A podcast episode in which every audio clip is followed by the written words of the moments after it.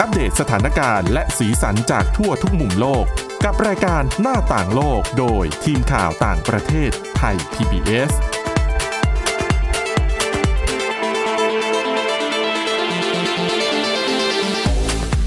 สวัสดีค่ะคุณผู้ฟังคะต้อนรับเข้าสู่รายการหน้าต่างโลกค่ะ วันนี้นะคะเรามีเรื่องราวน่าสนใจมากๆนะคะ เอามาเล่าให้คุณผู้ฟังฟังน่าจะเป็นประโยชน์นะคะ ก็สำหรับวันนี้ค่ะพบกับคุณวินิษฐาจิตกรีและดิฉันสวรักษ์จากวิวัฒนากุลค่ะ สวัสดีค่ะ ค่ะ คุณวินิษฐาวันนี้นะดิฉันทำเรื่องคือแค่ได้ยินชื่อเรื่องก็ เอ๊ะสะดุดหูแล้วต้องเออกมาเล่าให้ฟังนะคะ ค่ะ คือเรื่องที่จะนำมาเล่าในวันนี้เนี่ยเป็นเป็นบทความของนักจิตวิทยาคนหนึ่งนะคะเขาชื่ออดัมแกรนท์เขาพูดถึงว่าเวลาที่แบบอย่างเราอะมาทำงานแล้วใช้ชีวิตมันเหมือนเป็นรูทีนอะ อืม ตื่นมาทำหนึ่งสองสามสี่เหมือนเดิมเหมือนเดิม ทุก ๆ วันไม่ได้เปลี่ยนแปลง จนบางครั้งเนี่ยทำให้เหมือนกับว่า ก็คือแค่ใช้ชีวิตในแต่ละวันให้มันผ่าน ๆ ไป อยู่ ๆ ไปอย่างนั้นอ่ะ เออบางทีจนรู้สึกทำให้มันแบบมันไม่มี มันไม่มีแรงบันดาลใจ ไม่ได้มีความคิดริเริ่มอะไรใหม่ๆอ่ะก็คือแค่ทำไปตามสิ่งที่มันเราทำอยู่ทุกวันทุกวันนะคะ ค่ะ ดังนั้นค่ะคุณอดัมแกรนท์เนี่ยนะคะเขาก็เลยแนะเทคนิคว่าจะทำยังไงให้เราเนี่ยมีความคิดริเริ่มมีมุมมองใหม่ ๆ ต่อการใช้ชีวิต โดยที่ไม่ได้เปลี่ยนวิถีชีวิตเลยนะ อืม ยังคงใช้ชีวิตแบบเดิม แต่ว่าเปลี่ยนความคิดของเราเอง ค่ะ ซึ่งเทคนิคนี้ค่ะเขาเรียกว่าวูจาเด ดิฉันน่ะเคยได้ยินแต่เดจาวู ถูกต้องมันคือคำเดียวกันแต่ อ้าว ก็อ่านกลับกันไง อ๋อ อ่านจากข้างหลังไปข้างหน้า อ๋อ นะคะเขาบอกว่าสาเหตุที่เลือกใช้คำนี้เพราะว่าคำว่าเดจาวูเนี่ยหมายถึงว่า เวลาเราทำทำอะไรสักอย่าง และเรารู้สึกเหมือนว่า เฮ้ย สิ่งเนี้ยเหตุการณ์แบบเนี้ย มันเคยเกิดขึ้นมาแล้วอะ อ๋อ ใช่ไหมคะ ค่ะ ดังนั้นคำว่าฟูจาเดนเนี่ยก็คือทางตรงกันข้าม ก็คือ คุณอาจจะทำอะไรเหมือนเดิม แต่ลองเปลี่ยนวิธีคิดมุมมองของคุณ ให้เป็นสิ่งที่ใหม่และก็แตกต่างไปจากเดิมนะคะอ่าเขายกตัวอย่างการ์ตูนเรื่องหนึ่งจากค่ายดิสนีย์ ค่ะ เขาบอกว่าการ์ตูนเรื่องเนี้ยสร้างจากแนวคิดแบบนี้แหละที่ ลองพลิกมุมมองเก่าๆ คือถ้าเป็นการ์ตูนดิสนีย์ในยุคแรก ๆ อย่างยุคอ่ะเจ้าหญิงสโนไวท์ถ้าพูดถึงราชินีเนี่ย ส่วนมากดิสนีย์มักจะวางตัวให้เป็นราชินีใจร้าย เป็นแม่เลี้ยง เป็นตัวร้าย เป็นแม่มด เออ อย่างสโนไวท์เนี่ยคือ เป็นแม่มดใช่ไหมก็จะมาหลอกให้สโนไวท์กินแอปเปิลอาบยาพิษ แล้วก็กะจะฆ่าให้ตาย อ่าน นะคะแต่ว่าอย่างการ์ตูนเรื่อง Frozen คำว่าราชินีในนิยามของ Frozen เนี่ย ไม่ใช่แม่มดใจร้าย แต่เป็นราชินีน้ำแข็ง อืม ซึ่งเป็นพี่สาวผู้มีจิตใจอารี ค่ะ พยายามจะปกป้องชาวเมืองของตัวเอง ปกป้องน้องสาวของตัวเองด้วยกันในประเทศตัวเองไปอยู่ที่ไกลๆอ่ะ อ่า เพราะรู้ว่าตัวเองมีอำนาจในการสร้างน้ำแข็ง แต่ว่าในตอนนั้นคือยังไม่สามารถควบคุมพลังของตัวเองได้ ค่ะ ก็กลัวว่าคนอื่นจะเดือดร้อน อืม อันเนี้ยคือเป็นการพลิกมุมมองของความเป็นราชินีในการ์ตูนแบบดิสนีย์ อืม นะคะ ก็คือให้เป็นราชินีแบบในมุมที่ดีไปเลยเสียสละตัวเองแบบนั้นไปเลย จริง ๆ ก็ นะคะ มีอีกหลาย ๆ เรื่องนะของดิสนีย์ เช่น ค่ะ ที่ตัวร้าย เอ๊ะ จะเรียกว่าตัวร้ายก็ไม่ถูก นางเอก แต่ว่ามีความร้ าย เหมือนมาริเฟเซนอะไรอย่างเงี้ย อ่าใช่นะคะ ก็บอกว่าการที่พลิกมุมมองแบบนี้เนี่ยการ์ตูนเรื่อง Frozen เนี่ยเขาบอกว่าถือว่าเป็นตัวอย่างที่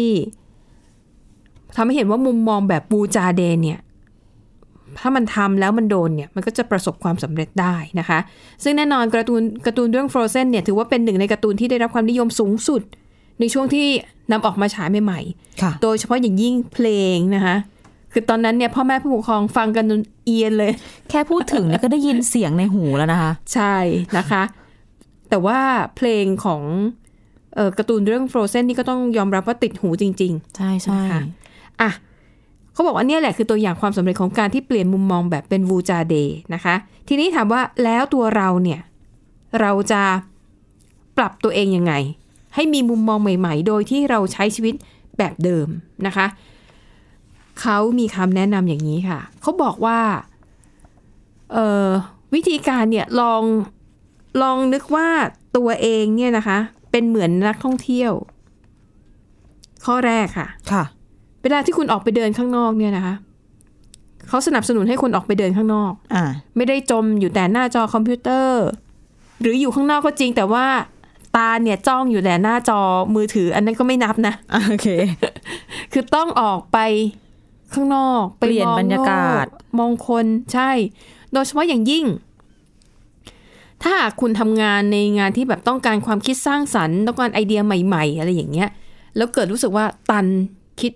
ไอเดียอะไรไม่ออก ค่ะ เขาแนะนำว่าให้ออกหยุดทำงานนะ แล้วออกไปเดินเล่นข้างนอกนะคะอ่ะแม้ว่าสถานที่ที่คุณออกมาเดินเนี่ย อาจจะเป็นมุมเดิมๆเป็นตึกเดิม เป็นสถานที่เดิมๆที่คุณทำงานอยู่ทุกวันนะคะ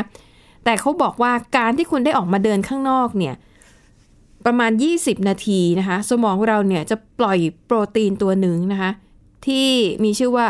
brain drive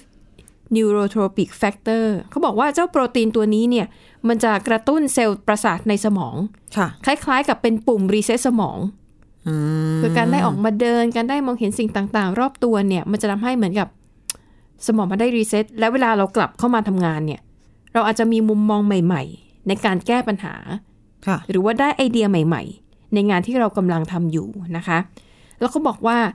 เวลาออกไปเดินข้างนอกเนี่ย ให้คิดแบบบูจาเดย์ก็คือว่า ให้คุณเดินผ่านที่เนี่ยเหมือนกับว่าคุณไม่เคยเดินผ่านที่นี่มาก่อน จะ เหมือทำน ยังไง กับ เนี่ย เหมือนกับว่าเราเป็นนักท่องเที่ยวแล้วรู้สึกว่า ไปที่ไหนอ่ะ มันก็ดูตื่นตาตื่นใจไปหมด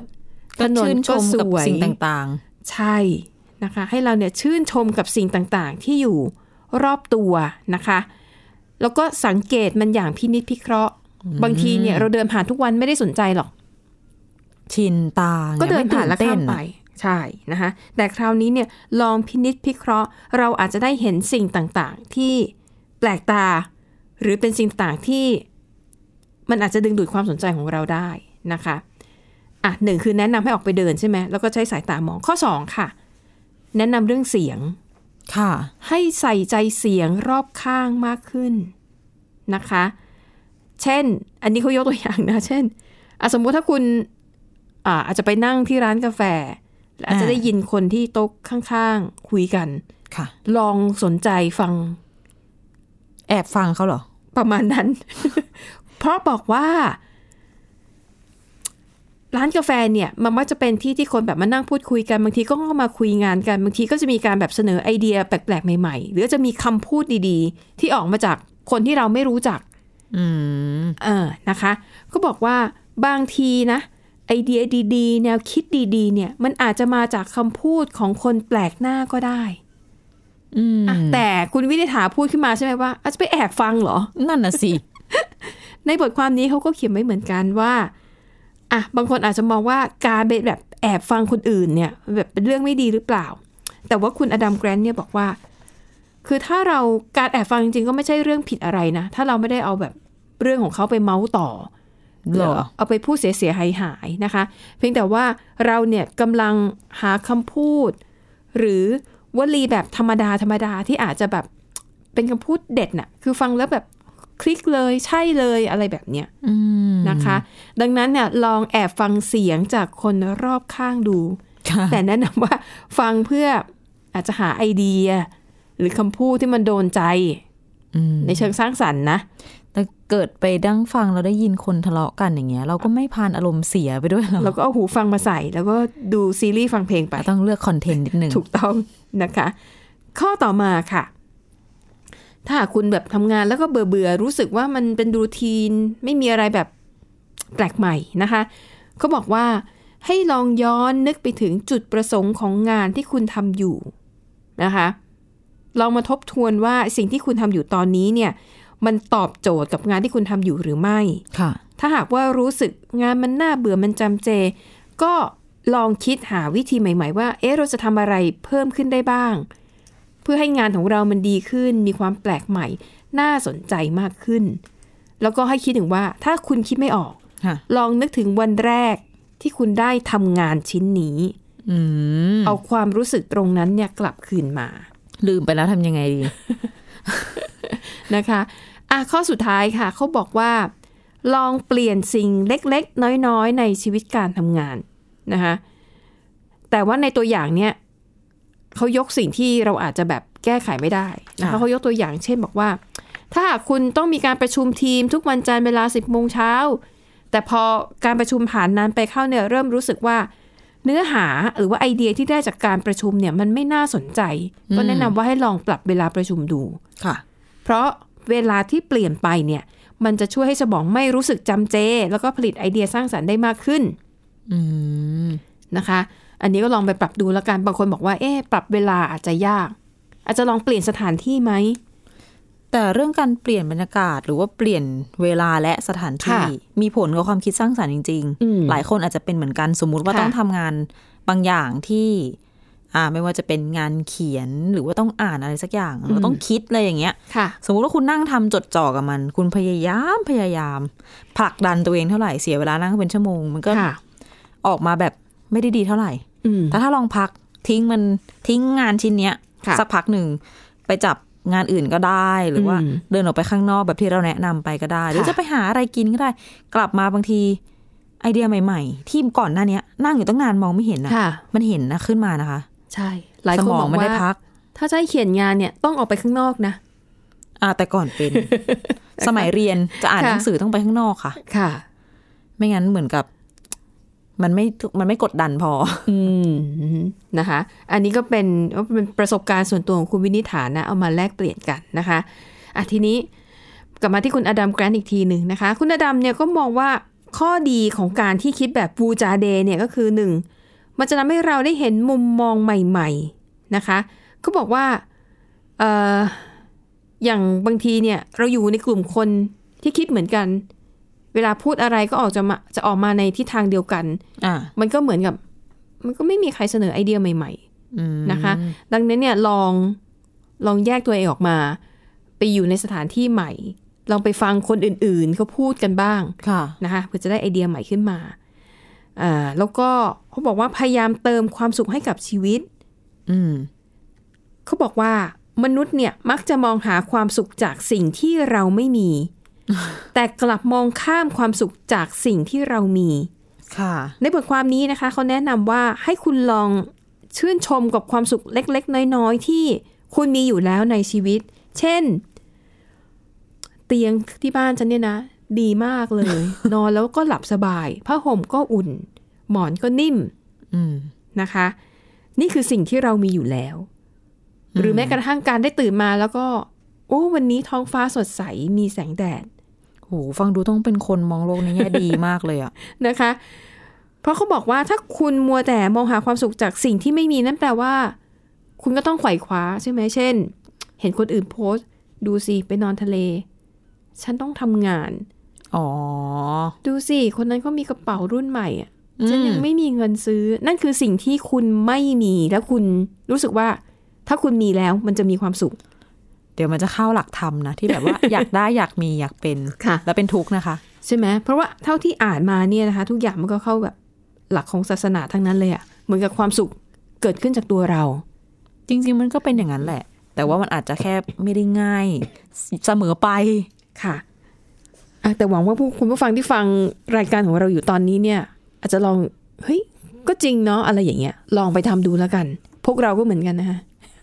ก็หลาย ๆ ครั้งหลายคนก็ ค่ะ ปลอบใจตัวเอง สมมติว่าเห็นเพื่อนถือกระเป๋าใบใหม่ก็อาจจะ ค่ะ โอ้ย ดีนะเนี่ยเราก็อุตส่าห์มี สามารถซื้อของตัวเองได้อยู่แล้ว ถึงมันจะเก่าก็เถอะ เอออะไรอย่างเงี้ยนะคะ อ่ะ อ่ะนั่นก็คือเรื่องทำอย่างไรให้การใช้ชีวิตในทุกวันเนี่ย สามารถสร้างแรงบันดาลใจสร้างสิ่งใหม่ ๆ และนำความสุขมาให้ชีวิตของเราเองได้นะอ่ะทีนี้แน่นอนชีวิตของคนเราเนี่ยนะคะ การทำงานเนี่ย มันเป็นที่ทำงานเนี่ยมันเป็นแบบ ที่ที่เราใช้ชีวิตอยู่มากกว่าอยู่ที่บ้านอีกนะเอาจริง จริง ๆ กลับบ้านเนี่ยเต็มที่ก็คืออ่ะทำอะไรกินนิดหน่อยหลับ แล้วก็อยู่บ้านก็เท่าไหร่สองวันเต็มที่ บางที่วันเดียววันหยุด เออ ทำงานห้าวันหกวันกัน ค่ะ ดังนั้นตอนนี้เนี่ยต้องบอกว่าโลกก็เริ่มที่จะเปลี่ยนไปแล้ว จริงๆ ค่ะ มันน่าจะเริ่มตั้งแต่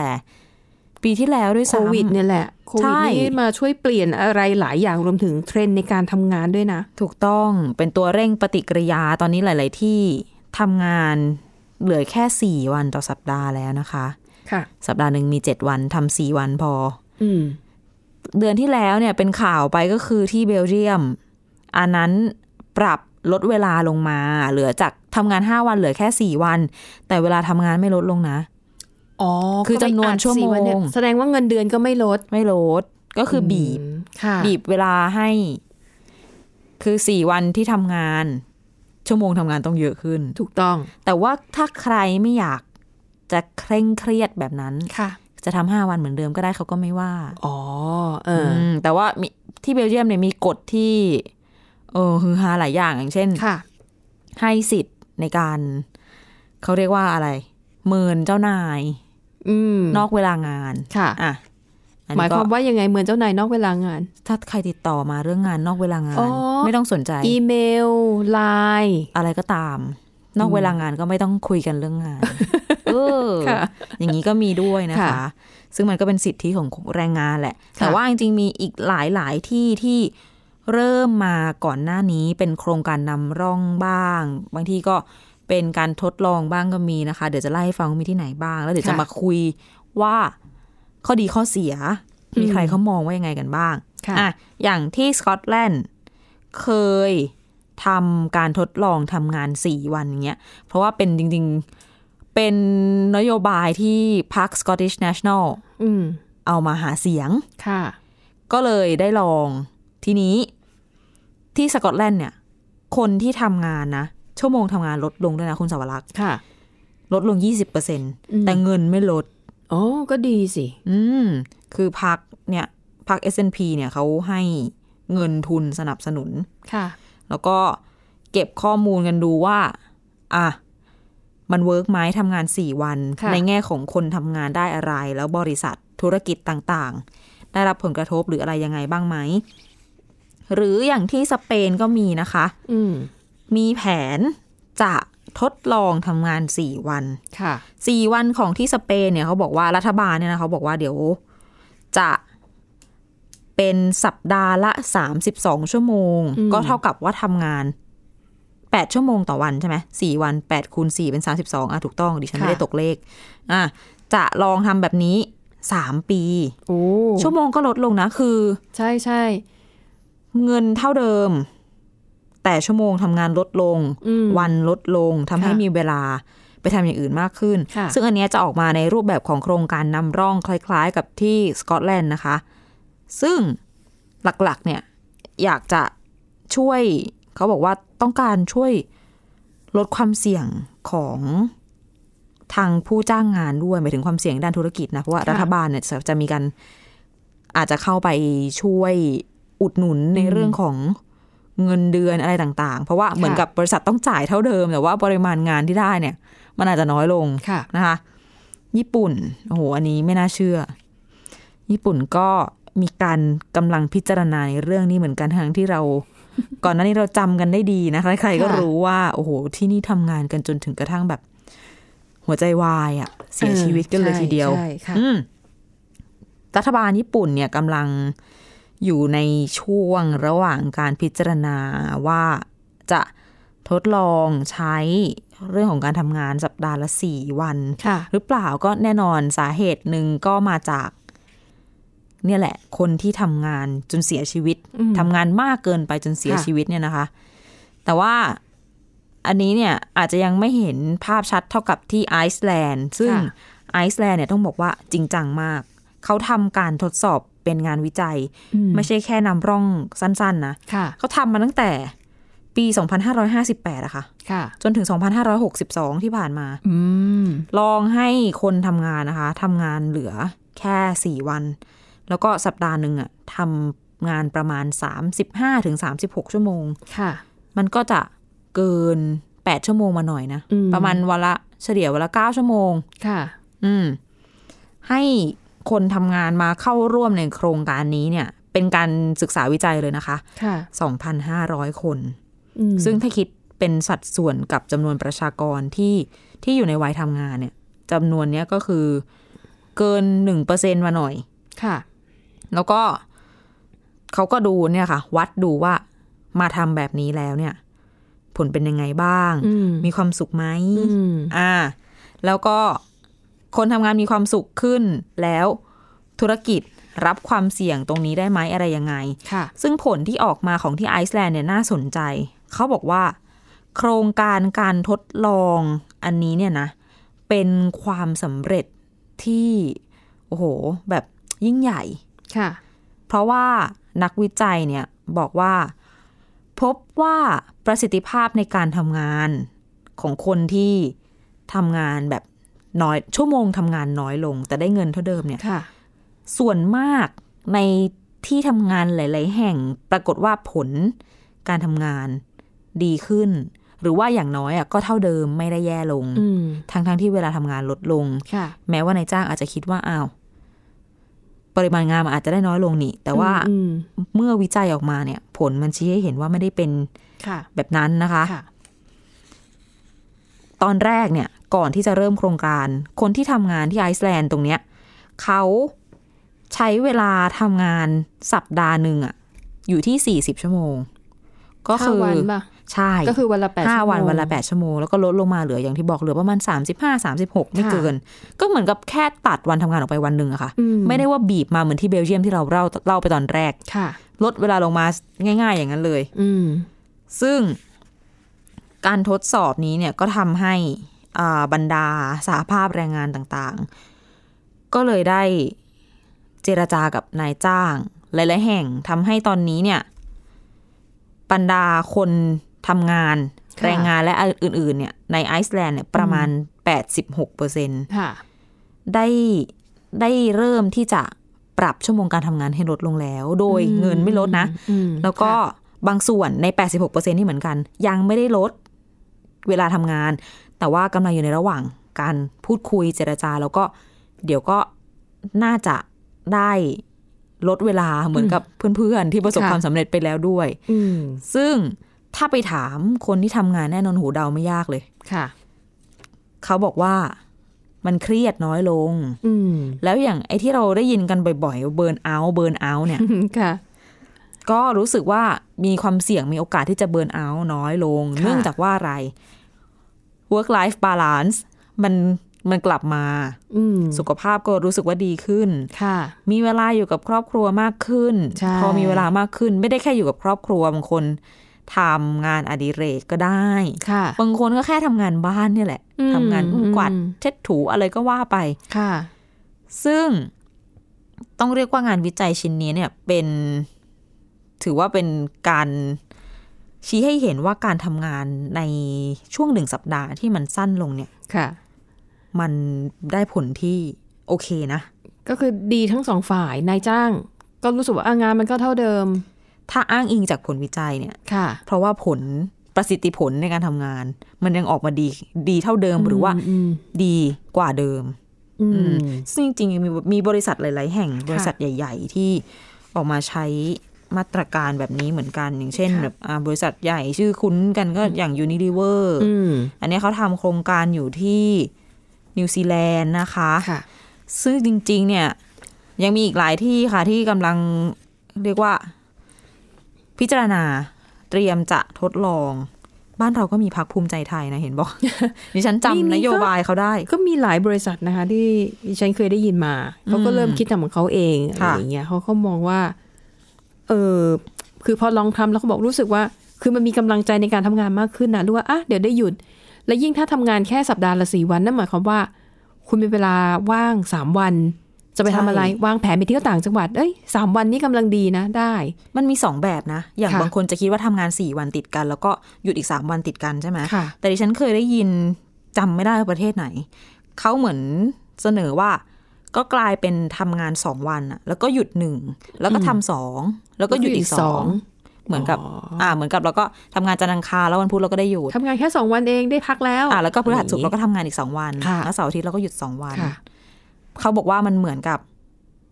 แทนที่มันจะสี่วันรวดมันได้พักตรงกลาง อ๋อ มันก็เหมือนที่คุณสาวรักษ์บอก เมื่อสักครู่นี้เรื่องเมื่อสักครู่นี้ว่า ได้ออกไปทำนู่นทำนี่กลับมาทำงาน ค่ะ มันก็มีความคิดสร้างสรรค์อะไรมากขึ้น แต่ทีนี้เนี่ย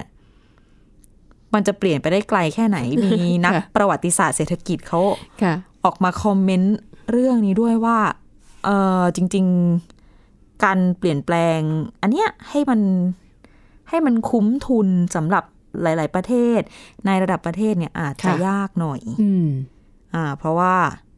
อย่างในฝรั่งเศสเนี่ยเคยทำโครงการที่ลดเวลาการทำงานลงมาเหลือ 35 ชั่วโมงต่อสัปดาห์ ค่ะ ปรากฏว่ามันไม่ได้ทำได้ทุกธุรกิจหรือทุกอุตสาห ใช่ กรรม ใช่ อืม อย่างงานบริการอย่างเนี้ย มันเป็นงานที่จะต้องสัมผัสกับลูกค้าจะต้องแบบ อืม มีการทำงานแบบเจอกันตัวต่อตัว เขาต้องอยู่อ่ะ ถูกต้อง ดังนั้น แต่มันก็ งานประเภท ยาก นี้ก็อาจจะยากหน่อย แล้วยิ่งถ้าย้อนไปตั้งแต่สมัยโอ้โห จริง ๆ เนี่ย